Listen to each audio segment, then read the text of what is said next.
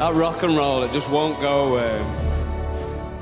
It'll, might hibernate from time to time and sink back into the swamp.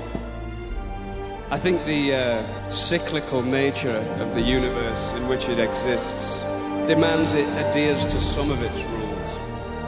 But it's always waiting there just around the corner,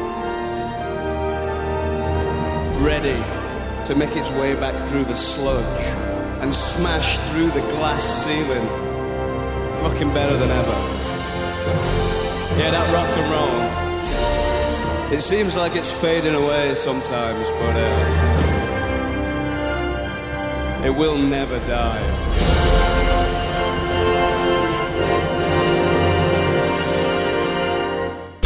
The XFM Breakfast Show with John Holmes. XFM.